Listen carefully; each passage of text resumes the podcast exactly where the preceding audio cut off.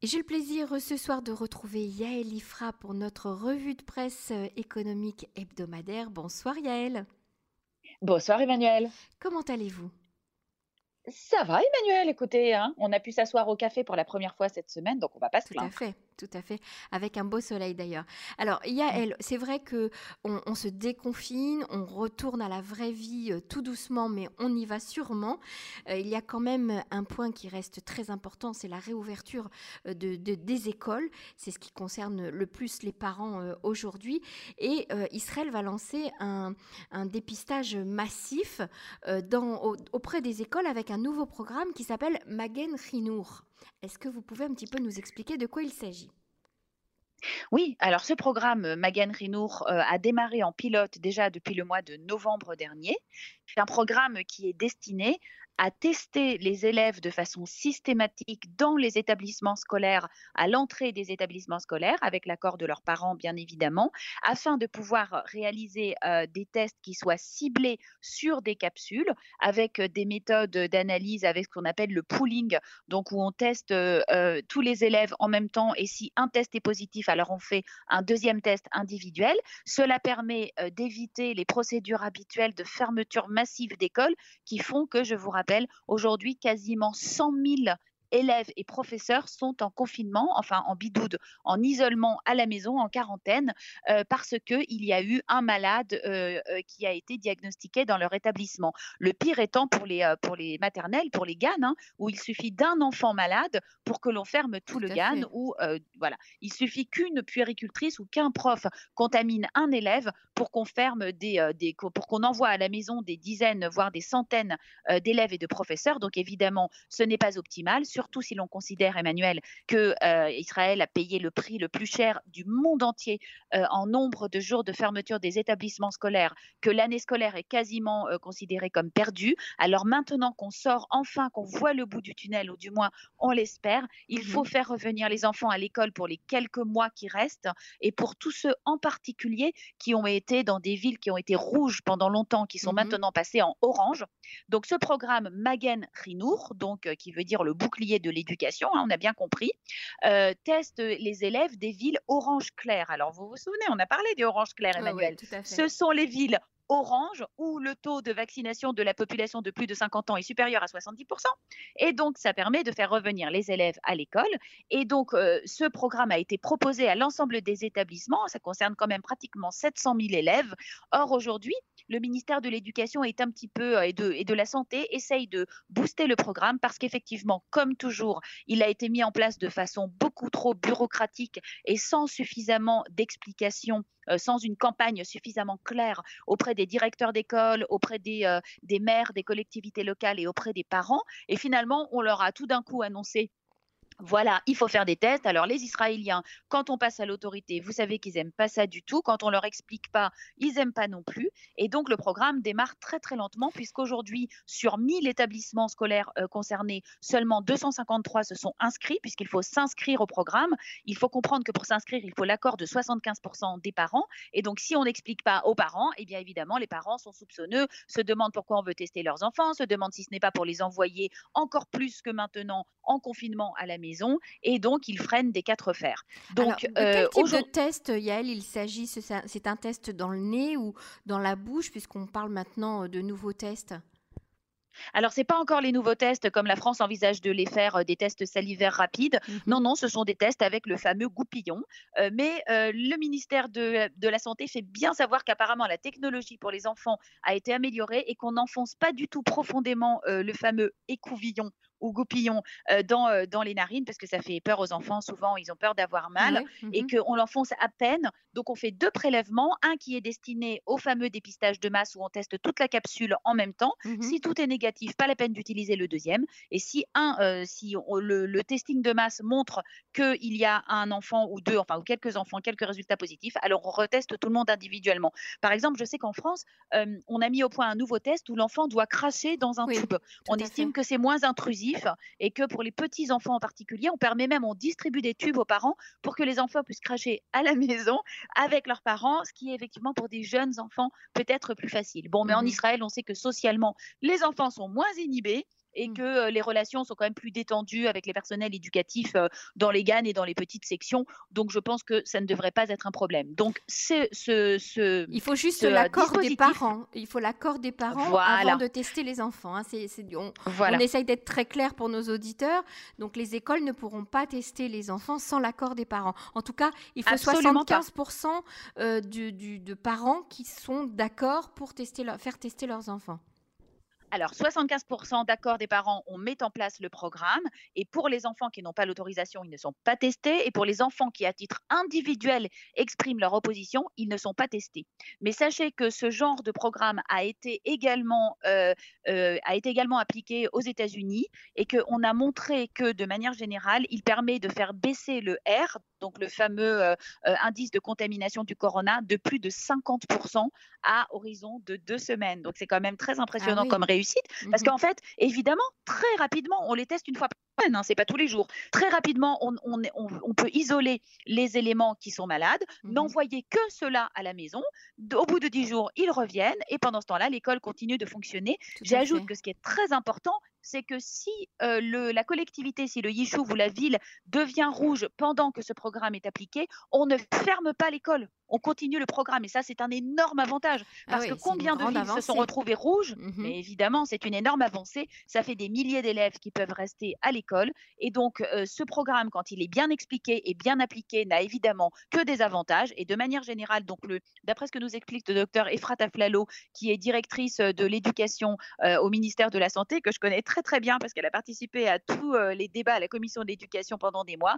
Elle explique que le programme est en train de prendre, de s'accélérer parce que les parents, comme les directeurs d'école, comme les collectivités locales sont convaincus. Et elle nous donne l'exemple d'une ville pilote, entre guillemets, qui s'appelle Nof Galil, donc qui est en Galilée, où toutes les écoles, les 30 écoles de la ville, se sont inscrites parce que le maire de la ville a lui-même participé à des dizaines de réunions avec les parents, leur a expliqué, a décodé l'histoire, leur a montré qu'il n'y avait pas de coercition, que c'était tout bénéfice. Et mmh l'école est rentrée dans le programme et aujourd'hui, euh, toutes, les, toutes les écoles de la ville sont ouvertes. Alors, quand, vous dites, quand, vous dites, les écoles, c'est de, quelle classe à quelle classe? Ah, c'est toutes les écoles. C'est à partir du GAN et jusqu'à la terminale. Toutes les écoles. Et euh, on aurait peut-être pu installer ce programme-là, ce programme de Magen Rinour avant, non? Qu'est-ce que vous en pensez? Ben, il a été, Comme je vous ai expliqué, on avait commencé un pilote, parce qu'en Israël, il faut toujours le pilote, au mois de novembre. Le temps qu'on mette en route, qu'on commence un machin, mmh qu'on imagine, que tout le monde donne son accord, on est rentré en confinement au mois de janvier. Voilà, donc ça avait à peine démarré, et c'est pour ça qu'on le remet en place. Mais effectivement, euh, vous avez tout à fait raison. Euh, on, aurait dû, euh, le, on aurait dû le faire beaucoup plus tôt, même depuis l'année dernière. Cela étant, bon, il ne faut pas jeter la pierre. Hein, les différents pays ont eu du mal à trouver la solution, sauf que la France met en place ce même programme tout en ayant laissé, laissé ouvertes toutes ces écoles pendant euh, depuis le début de la crise du corona. Et pour nous, ça vraiment l'urgence est énorme à faire revenir les enfants à l'école. Donc il faut simplement que l'opération de Asbara d'explication soit bien faite, qu'un maximum d'établissements s'inscrivent et puis surtout on espère qu'on va tous être verts très bientôt et qu'on n'aura plus besoin de ce programme. Mais tant qu'il existe, l'appliquer intelligemment est une garantie que les élèves resteront à l'école et qu'on n'aura pas des fermetures intempestives. Tout à fait, Yael. Alors notre deuxième sujet, c'est un sujet dont on a déjà, euh, on en a parlé un petit peu cette semaine avec l'ALIA euh, de Juifs de France qui sont arrivés dans un programme euh, spécial et qui ont, qui se sont installés dans une ville en Galilée dont vous avez parlé à l'instant puisque c'est la ville de, de Neuf à Galil. et Absolument. Et justement, il y a également eu une ALIA venant de nos frères d'Éthiopie qui a été aussi largement médiatisée beaucoup plus que l'ALIA des Juifs de France. Euh, il y a elle, on se pose une question aujourd'hui. Euh, L'ALIA, par qui est-elle financée vraiment? Eh bien oui, c'est un article qui est paru dans le Haaretz la semaine dernière qui m'a beaucoup interpellée parce qu'il s'agit d'une véritable révolution dans le financement de la Aliyah. Alors la Aliyah, bien sûr, c'est un idéal sioniste, c'est une euh, des bases de l'État d'Israël, c'est un des principes de l'existence de l'État d'Israël et évidemment tous ces, euh, tous ces juifs que l'on souhaite voir venir habiter en Israël toujours plus nombreux, eh bien, il faut euh, payer pour les faire venir, pas seulement leurs billets d'avion, mais aussi euh, ce qu'on va leur donner quand ils arrivent. Alors là, on parle en l'occurrence plutôt du volet euh, billets d'avion, cadre, mmh organisation de la Aliyah. Mmh et on découvre que dans les 20 dernières années, pendant que nous, on était encore fixés sur ce qu'on a connu dans les années 70, une révolution s'est produite. et cette révolution, c'est que de moins en moins d'argent de la Aliyah vient de juifs. Alors ça peut paraître un peu étonnant. vous savez que l'État d'Israël finance en partie la Aliyah, mais que deux organismes sont chargés de récolter des fonds et de les utiliser pour la Aliyah qui ont un statut particulier, donc l'agence juive et le Keren Ayesod, eh bien, on découvre avec stupéfaction que aussi bien l'agence juive que le Keren Ayesod lèvent maintenant des fonds sans trop s'en vanter, mais le font de façon très, très, très, très étendue, beaucoup plus qu'avant, auprès de contributeurs qui sont donc des chrétiens évangélistes, ce qui peut quand même poser question. En particulier, l'exemple qui était donné en tête d'article, c'était donc le vol qui est arrivé euh, de Addis Abeba euh, le 12 février avec 300 euh, Falashmoura qui attendaient depuis des années d'arriver en Israël. En raison de nos amis de la Veada Trarigim, le vol n'a pas pu venir directement et il a dû faire escale à Gundar et ces personnes ont dû attendre assez longtemps avant de redécoller. Et donc, du coup, il y a eu un surcoût. Et l'agence juive n'avait évidemment pas l'argent pour payer ce surcoût. Et aucun euh, contributeur juif ne s'est présenté pour payer ses billets. Eh bien, on a donné un coup de fil à l'ambassade euh, chrétienne internationale. Hein, donc, je ne connaissais pas Emmanuel. Et c'est eux qui ont allongé, on va dire ça comme ça, 1300 dollars par, euh, par voyageur mmh afin de financer, exactement, par Olé Hadash, afin de financer cette alia. Donc, ça, ce n'est qu'un exemple. Et donc, c'est quand même extrêmement. C'est quand même très surprenant. On connaît bien sûr l'engagement des évangélistes euh, vis-à-vis de l'État d'Israël dans différents domaines, euh, mais là on, parle quand même d'Alia, donc on sait qu'il y a une fraternité, on va appeler ça comme ça, entre les évangélistes du monde et, le peuple juif, mais là, pourquoi l'État d'Israël n'assume pas sa fonction première? Ah oui, c'est très gênant, Emmanuel. Moi, j'ai trouvé ça très gênant. Bon, autant euh, on peut, en plus, euh, euh, ça peut faire rire certaines personnes, mais enfin, il s'agit quand même de personnes qui sont pour la plupart des intégristes religieux et qui veulent que un maximum de juifs rejoignent Israël pour des raisons chrétiennes, qui mmh sont l'arrivée du Messie, donc Jésus, à la fin des temps où d'ailleurs tous les juifs se convertiront à la chrétienté, donc si vous au christianisme. Donc vous voyez, c'est quand même pas non plus un but. Euh, alors évidemment, ça peut faire rire, on peut être cynique, on peut euh, se dire que l'argent n'a pas d'odeur et que euh, tant qu'ils payent, eh bien tant pis, on n'a qu'à les prendre pour des imbéciles et prendre leur argent. Mais cette idéologie est quand même en train de pénétrer très profondément à l'intérieur des institutions juives et ces donateurs, ils viennent, ils visitent et il faut leur faire des honneurs et il faut les remercier et il faut donner leur nom à des institutions parce que c'est quand même leur argent. Et tout ça, c'est quand même très, très gênant euh, dans l'État juif, qui n'est pas, que je sache, l'État évangéliste. On, montre en plus dans cet article qu'il y a de nombreux pays où il n'y a même pas de juifs qui financent la Aliyah, par exemple, de Juifs de France. Il faut comprendre qu'aujourd'hui, des pays comme la Chine, les Philippines, l'Indonésie et la Malaisie, qui n'ont même pas de relations diplomatiques avec Israël, financent la Aliyah de Juifs de France. Ah oui, c'est quasiment une situation absurde, là, complètement. Ah oui, oui. L'année dernière, la totalité du budget Aliyah du Keren Ayesod a été couverte par des organisations évangélistes et sous couvert d'anonymat, un haut responsable a confié aux journalistes du Haaretz que quasiment 30% du budget Aliyah de l'agence juive provient désormais de donateurs chrétiens. Alors pour terminer, on a une désaffection très forte, c'est vrai, euh, du judaïsme américain, on le comprend. Aujourd'hui, le judaïsme américain s'est beaucoup centré sur lui-même, on donne moins d'argent pour Israël, on donne plutôt pour des buts locaux. Euh, toute cette United Federation de, euh, des judaïsmes nord-américains qui couvre aussi le Canada donne de moins en moins d'argent pour la et de plus en plus d'argent euh, pour, ses propres, pour ses propres communautés. mais effectivement, on se rend compte qu'il y a des problèmes et, un petit débordement. Donc, j'ai quand même trouvé un exemple. Bon, alors on est très content, ils donnent de l'argent, on ouvre des centres, on aide des Olim.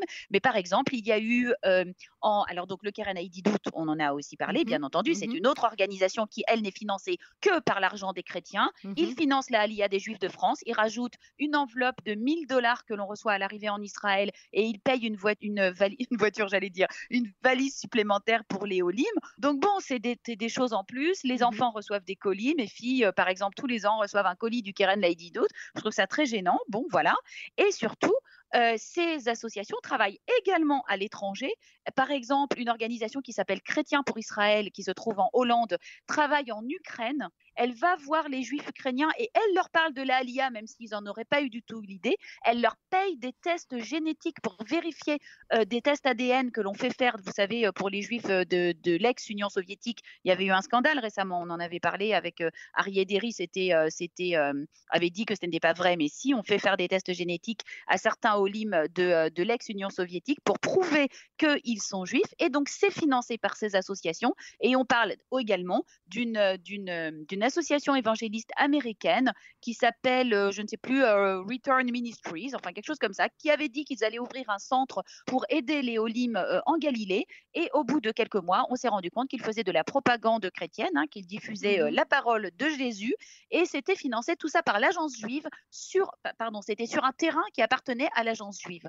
Donc l'agence juive leur a fermé l'association. Donc on se rend compte qu'il y a quand même des débordements et qu'il ne faut jamais perdre de vue quel est le but de ces personnes. Et ce n'est pas vrai que l'argent n'a pas d'odeur. Et comme vous le dites, Emmanuel, c'est la fonction première de l'État d'Israël. Je rappelle toutes les semaines des histoires de PIB, de budget. C'est quand même incroyable qu'on puisse pas, se prendre, je sais pas moi, un milliard à Tsahal pour les donner, pour faire venir des Olim. Si c'est si important que ça, nous n'avons pas besoin de l'argent des évangélistes pour faire venir des Juifs qui veulent faire leur alia en Israël. Alors, est-ce que vous pensez, Yael, qu'il n'y aurait pas une remise en question à faire euh, euh, justement au, sein de, de, l'agence juive et, de, et de, du ministère du Trésor, de tous ceux qui pourraient financer justement demain l'alia euh, en se disant, bon, bah, l'argent, on en a, on n'a pas besoin d'aller taper à toutes les portes et à n'importe quelle porte surtout pour financer, que ce soit nos hôpitaux, que ce soit nos, villages, nos implantations, ou que ce soit pour financer euh, les programmes d'aide aux, aux rescapés de la Shoah,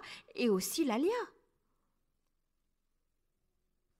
C'est un très très net euh, problème, Emmanuel. Vous, avez tout à fait raison de le soulever. C'est une très très grande remise en question qui devrait être entamée, je l'espère, dans les années à venir. Il n'est pas possible que Israël, qui a 72 ans, se comporte comme Israël, qui avait 10 ou 15 ans, qui était un pays très pauvre, qui était obligé de se construire. Aujourd'hui, Israël est un pays riche. On a parlé la semaine dernière des grandes fortunes. La semaine prochaine, je ferai un sujet sur l'évasion fiscale et sur le fisc qui recherche les milliards des, euh, euh, des grands milliardaires en Suisse. Eh bien, taxons les personnes qui sont riches plutôt que d'aller prendre l'argent des évangélistes. Cette, euh, cette addiction à la philanthropie, cette addiction mhm. à l'argent étranger est très malsaine et regardez où elle nous amène. Je pense que si on avait dit à David Ben Gurion il y a 50 ans que 50 ans ou, il y a 60 ans, excusez-moi plutôt, que 60 ans plus tard, Israël se reposerait largement, largement sur l'argent des chrétiens pour faire venir des juifs en Israël, il aurait été indigné, lui qui ne voulait même pas prendre un Deutsche, comment un Deutsche Mark des réparations allemandes. Absolument. Yael, il est temps d'aborder notre troisième sujet. Alors, ça n'a absolument rien à voir. Euh, on fête le, dixième anniversaire de l'accident nucléaire de euh, Fukushima. Euh, qu'en est-il du nucléaire en, Israël? Est-ce que Israël a vraiment un avenir nucléaire? Qu'est-ce que Qu'est-ce que vous en pensez? Alors Israël n'a en principe ni passé ni avenir nucléaire puisque euh, euh, on a une centrale nucléaire mais qui ne fait pas de nucléaire civil, qui ne fait que du nucléaire militaire et qui d'ailleurs n'est pas censé euh, exister. Vous le savez Emmanuel puisque Israël n'a pas adhéré à l'organisation mondiale de l'énergie nucléaire et donc Israël se repose à 100% sur des énergies qui ne sont pas nucléaires. Effectivement, vous avez raison, il y a eu deux choses différentes que j'ai liées. D'abord un article que j'ai lu ce matin dans la presse française sur euh, le dixième anniversaire donc de l'accident de Fukushima et la profonde remise en question dans une très grande partie des pays, dont par exemple le Japon qui met un coup, d'arrêt complet au nucléaire, et Israël qui est en train de préparer la conférence de Glasgow. Donc la conférence de Glasgow aura lieu en fin d'année. C'est la suite de la conférence de Paris et chaque pays doit présenter ses objectifs. Et là, on se retrouve dans une guerre totale entre la ministre de l'Environnement Gila Gamliel et le ministre de l'Énergie Yuval Steinitz, qui a été architecte du euh, à gaz, hein, donc du, du monopole du mmh gaz. Mmh et euh, Gila Gamliel, euh, à qui ça ne coûte pas très cher apparemment de présenter des objectifs, à présenter des objectifs extrêmement ambitieux, une baisse de 85% des émissions de gaz à effet de serre en Israël jusqu'à 2050 et une transition jusqu'à une production de 95% de l'électricité israélienne par le biais d'énergie renouvelable à 2050. Donc évidemment, si je vous dis qu'aujourd'hui, Israël est un des pays les plus en retard du monde qui ne produit que 2%, pardon, que 10% de son énergie, de sa production d'électricité à partir euh, d'énergie renouvelable. Évidemment, on se rend compte qu'il y a beaucoup de travail, mais finalement, le ministère de l'énergie n'est pas le plus mauvais élève de cette histoire, puisque lui a, euh, est en train de, fermer petit à petit toutes les centrales à charbon. Il y a encore 10 ans, Israël produisait plus de 70% de son énergie avec des centrales à charbon, à l'image de pays comme la euh, Tchéquie ou l'Ukraine, et c'est extrêmement polluant. On est passé au gaz naturel qui n'est pas une énergie propre, hein, Emmanuel, attention, mais qui est une énergie moins polluante que le charbon. Et notre objectif en Israël, c'est évidemment d'arriver à être les champions de l'énergie solaire, ce que nous sommes déjà. Israël est champion des technologies solaires, puisque mmh c'est tout ce qu'on a comme énergie renouvelable. Il faut comprendre qu'en Israël, on ne peut pas avoir d'énergie hydroélectrique parce qu'on n'a pas de fleuve. On ne peut pas avoir d'énergie thermique. Apparemment, ce n'est pas possible. Géothermique, hein, euh, vous savez. Et puis, euh, on n'a pas un pays très, très grand pour mettre des champs d'éoliennes partout. On peut en mettre un petit peu en mer. Mais pour nous, il n'y a que le solaire. Et donc, Israël a beaucoup investi. Les startups israéliennes sont en pointe. Et j'ai lu la semaine dernière que euh, une entreprise israélienne, ce qui est compliqué avec l'énergie solaire, c'est de la, euh, de la stocker. En fait, ce n'est pas de la fabriquer. Les panneaux photovoltaïques sont maintenant extrêmement au point, mais on ne peut pas stocker pas plus que pour quelques heures. Donc évidemment, la nuit c'est compliqué, et puis surtout l'hiver ou quand il y a beaucoup de jours nuageux, c'est compliqué. Donc ce qu'il faut, c'est construire des piles, des batteries qui pourront stocker l'énergie du soleil, qui est un énorme défi technique. Nous, on n'y connaît rien, mais je peux vous dire qu'apparemment c'est extrêmement compliqué. Et Israël est champion du monde, donc c'est une excellente nouvelle. Je pense que la transition énergétique d'Israël sera probablement plus rapide qu'on le croit. On est parti d'un moment très très noir, hein, puisque comme je vous dis, on était quand même un pays qui produisait quasiment toute son énergie au charbon, et je suis persuadée que dans les 10 à 15 ans à venir, on produira beaucoup d'énergie solaire. Le grand défi d'Israël aujourd'hui, c'est le passage à la voiture électrique afin d'avoir des transports moins polluants. C'est le passage, puisque euh, Madame Gila Gamliel pose des objectifs à tous les autres ministères, on lui demandera peut-être elle également de s'occuper d'un meilleur traitement des déchets. Israël ne recycle que 20% de ses déchets. Il y a en Israël des décharges à ciel ouvert qui sont dignes de l'Inde ou du Bangladesh. Donc ça, c'est quelque chose qu'il faut absolument faire. Il faut appliquer toute notre énergie avec notre tout petit pays à rendre notre environnement plus qualitatif, plus propre, moins polluant, plus technologique, avec de l'énergie propre et verte. Et du coup, on sera très content, Emmanuel, de n'avoir jamais eu de centrale nucléaire. Si on regarde, enfin officiellement, si on regarde en face la France, qui tire 70% de son énergie du nucléaire et qui est bien en peine pour faire sa transition écologique. Est-ce que vous avez le sentiment, euh, Yael, Ifra, que, que les partis politiques et que euh, les, nos, candidats euh, aux élections sont motivés par ce sujet, se sentent concernés par ce sujet? Parce ah. qu'on en entend très très peu parler dans la campagne. Non, et absolument. Les, les, responsables politiques israéliens, et en particulier pendant cette campagne vraiment d'un niveau très lamentable qu'on est en train de vivre, ne s'intéressent absolument pas aux défis du pays. Euh, euh, c'est très très difficile à expliquer euh, pourquoi en Israël euh, euh, tout ce qui est environnement n'intéresse absolument personne. Il y a une indifférence totale alors que ce sont des problèmes aigus qui devraient être vraiment, euh, je ne sais pas, en tête des priorités. Mais peut-être que l'armée est trop puissante, peut-être que ces, ces, problèmes environnementaux sont trop abstraits. c'est très très difficile à expliquer. Israël est très très très en retard et on espère que une fois que le, les élections seront passées, au moins quelques députés prendront sur eux euh, de s'en occuper. Mais regardez, le parti vert de Stab Shafir et Yael Cohen-Paran n'est même pas candidat cette fois-ci. Je n'ai vu mhm. aucun, aucun élément environnemental dans aucune plateforme. Enfin bon, c'est pas qu'il y ait beaucoup de plateformes, Emmanuel, mais quand même pour autant, euh, non, on a le sentiment quand même d'un très très grand gâchis de ce point de vue-là et d'un grand gâchis d'opportunités hein, également pour la société israélienne. Donc ça sera aussi euh, un gâchis au niveau du temps qu'on est en train de perdre à ce niveau-là. Merci beaucoup Yael Ifra. On vous retrouve la semaine prochaine pour une prochaine revue de presse économique. Je vous souhaite Shabbat Shalom. Shabbat Shalom Emmanuel.